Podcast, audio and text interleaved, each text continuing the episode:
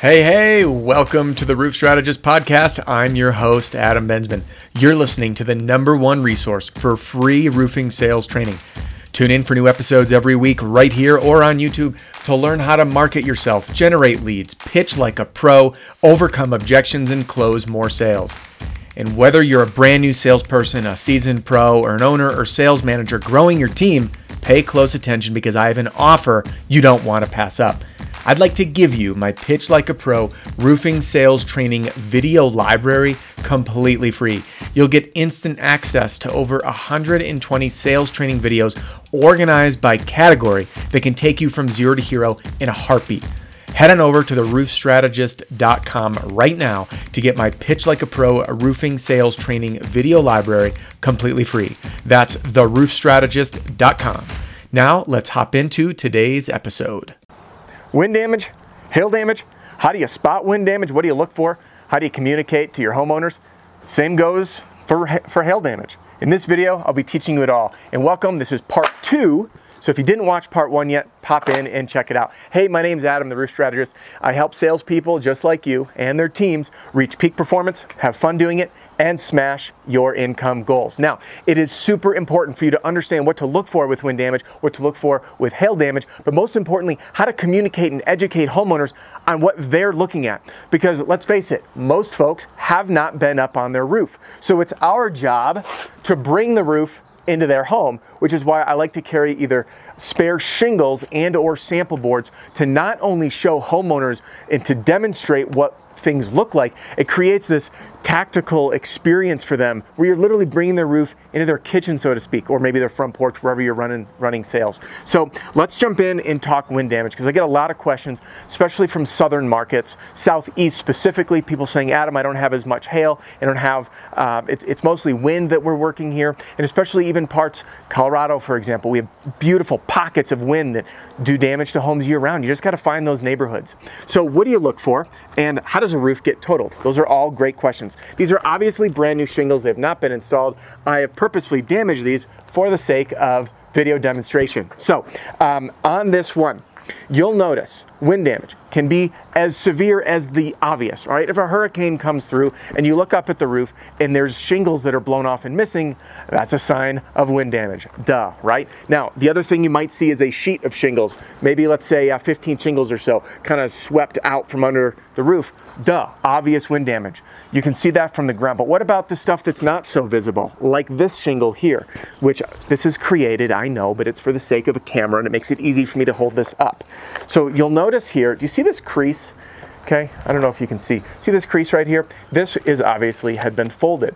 And what I, the reason I did that is so you can see that sometimes a shingle with enough wind will actually lift, start to fold, you know, the other shingles over at the top, it's gonna fold and then it's gonna lay back down. And heck, it might even reseal. But now you've got this area, which again, the reason, mindfulness, if you if you do this in someone's home, make sure if you're rubbing granules off, it doesn't drop on the wood floor, drops on the wood floor, you step on it, there's a giant scratch.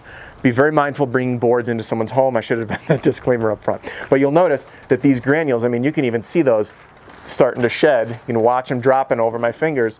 And that little line of exposure is wind damage, severe wind damage, a fold. You'll notice this on three tab as well. One tab might fold up, fold back down, and an adjuster is going to go ahead and circle that, that line of wind damage. The other thing that might happen is those shingles might be completely torn off. Excuse me, one of the tabs might be completely torn off. You'll also see, which is less common, this is shingles just ripping now, and I've already been kind of manipulating it, but the laminate side of the shingle in severe wind, I have seen it happen. It's not super, super common, but these can rip up or lift, lift off or rip off, okay? The other thing that can happen, shingles can rip. If the shingles are Um, sealed very well on the underside and part of it pulls, they can rip. But the most subtle thing to look for is that fold mark, because it may fold via the wind and then lay back flat, and all you're looking for is this. You might even walk over and do a lift check to see if that seal strip is still activated, so to speak, and it might be. But the fact is, it's clear that that shingle has been folded over and resealed, and that shingle has been compromised. The other thing to note, when that happens, um, sometimes the seal strip, here's a fresh unadulterated shingle. Sometimes the seal strip, once it lifts, okay, if, the, if that fold happens, there can get debris underneath this so it won't seal again. Because you know these things may seal and unseal as the roof heats up, cools down, things like that. So if debris gets underneath that seal strip and it doesn't reseal, now the roof's compromised and that roof will need to get replaced. So what's the difference between wind damage and hail damage? Wind damage can be localized, but you can still get an entire roof replaced due to wind damage. It could be a few shingles, a ton of shingles. The roof might be not repairable. In true story, which I've shared before, I had an adjuster come out. This is for hail, but it applies to wind, and the leaf protection. So I'm looking up at this roof here and there is gutter protection, leaf protection on the gutters. That was all smoked with hail. Ding, ding, ding, all over the place. Adjuster comes out, says I'm paying for this, but nothing else. So the homeowner's irate, well, my neighbor's got a new roof, you're only paying for my gutters, and my gutters damage the roof is too. So adjuster comes back out, I say to him, there's nothing up there, the, this, the hail was so small, the shingles are fine, okay? And um, I was newer at the point, at the time. The adjuster walks over, he slides his fingers underneath the shingle, and you know the gutters are going to go underneath, right? The leaf protection, so the water can flow off. And he goes to lift this up, so we can get uh, to check, see if the leaf protection could slide out, and then get it reinstalled. And they were so stiff and so brittle, and the seal strip would not let go. He says, Adam, this roof is irreparable. We've already committed to replacing this gutter protection, but we cannot access the rest of the roof without the unraveling onion, so to speak, of peeling back layers. It's gonna crack or damage. Where's it gonna stop? We're gonna pay for the whole roof.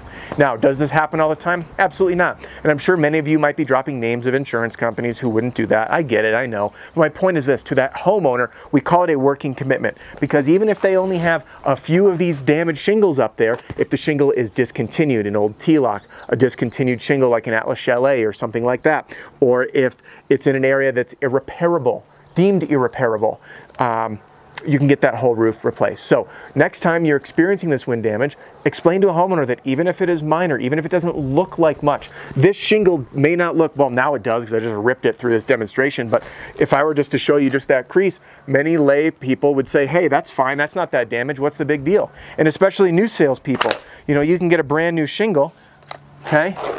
And have minor hail, and they're like, well, why are you replacing the roof? And again, this is a new shingle, of course it doesn't have hail damage. But the difference, wind can be localized or it can be widespread, where hail is going to be very different and it doesn't take much on the shingle. What you will notice though, and this is a great way to keep in your back pocket to educate homeowners, is when you look at these granules here, when you look at this, everything is bedded very nicely, right, on the shingle.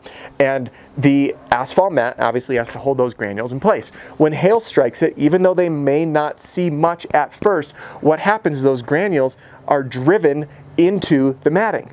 And if it's hard enough, it can either bruise or crack the backside of the matting, okay? On very large or severe hail, you'll often see this on ridge cap. And if you see that video I did um, on the roof inspection, that roof was smoked.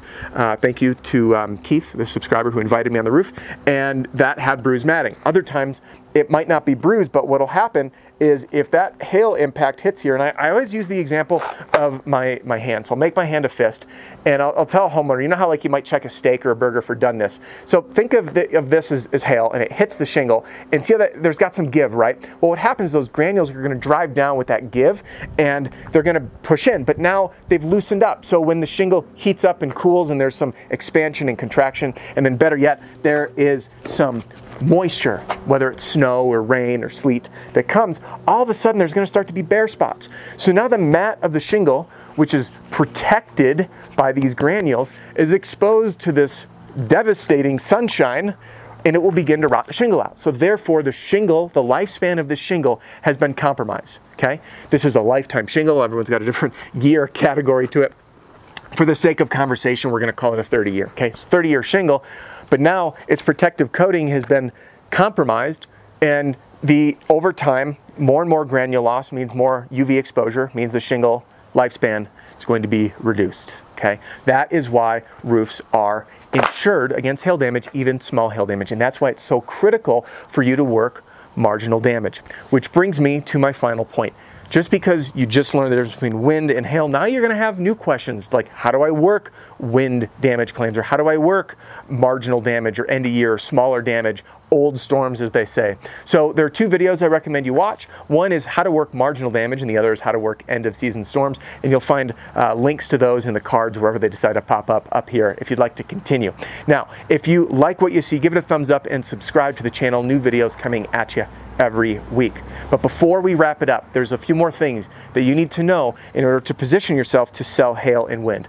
And that is all of the material and the right strategy to hit your income goals. And as you've seen in the previous video, selling hail damage and selling wind damage is virtually identical. It boils down, the only difference is the education to the homeowner and um, some of the language you might use in the process and how you're gonna kind of find those neighborhoods, which by the way, you can watch my scouting series playlist in the playlist section for more on that. But again, in order for you to put all of this to work, you need to be comfortable and you need to be confident presenting your findings to the homeowner. And that's the craft of communication and marketing and sales. And to help you with that, I recommend that you download a copy of my Pitch Like a Pro Roofing Sales Training Video Library. It is completely free. There's a link in the description. Go to roof strategist dot com, enter your email. You'll get a link sent to you instantly. And every single week I update that. So all my videos are organized by category. Yes, even more so than the playlist that you'll find here. So check that out. And if you're an owner, get it in the hands of your team. Hey, I hope this video helped you figure out what to look for with wind damage, how that differs from hail damage, but most importantly, how you're going to be communicating these findings to your homeowners to help ink the deal so they take action, file that claim, and get their roof replaced before it's too late. That's all for this video. I will see you on the next one. Hey, thanks again for joining me on this episode of the Roof Strategist Podcast. If you are out on a roof or driving around in your truck, you'll find everything you need right there in the show notes, including links to all my products and services, or to download your free copy of my Pitch Like a Pro Roofing Sales Training Video Library. And remember, all of my content is built around one simple principle. You ask, I answer. So, what would you like me to cover in an upcoming episode? Email me personally, Adam at roof strategist dot com. That's Adam at roof strategist dot com. Don't forget to subscribe and write a review for the podcast, and I'll see you next time.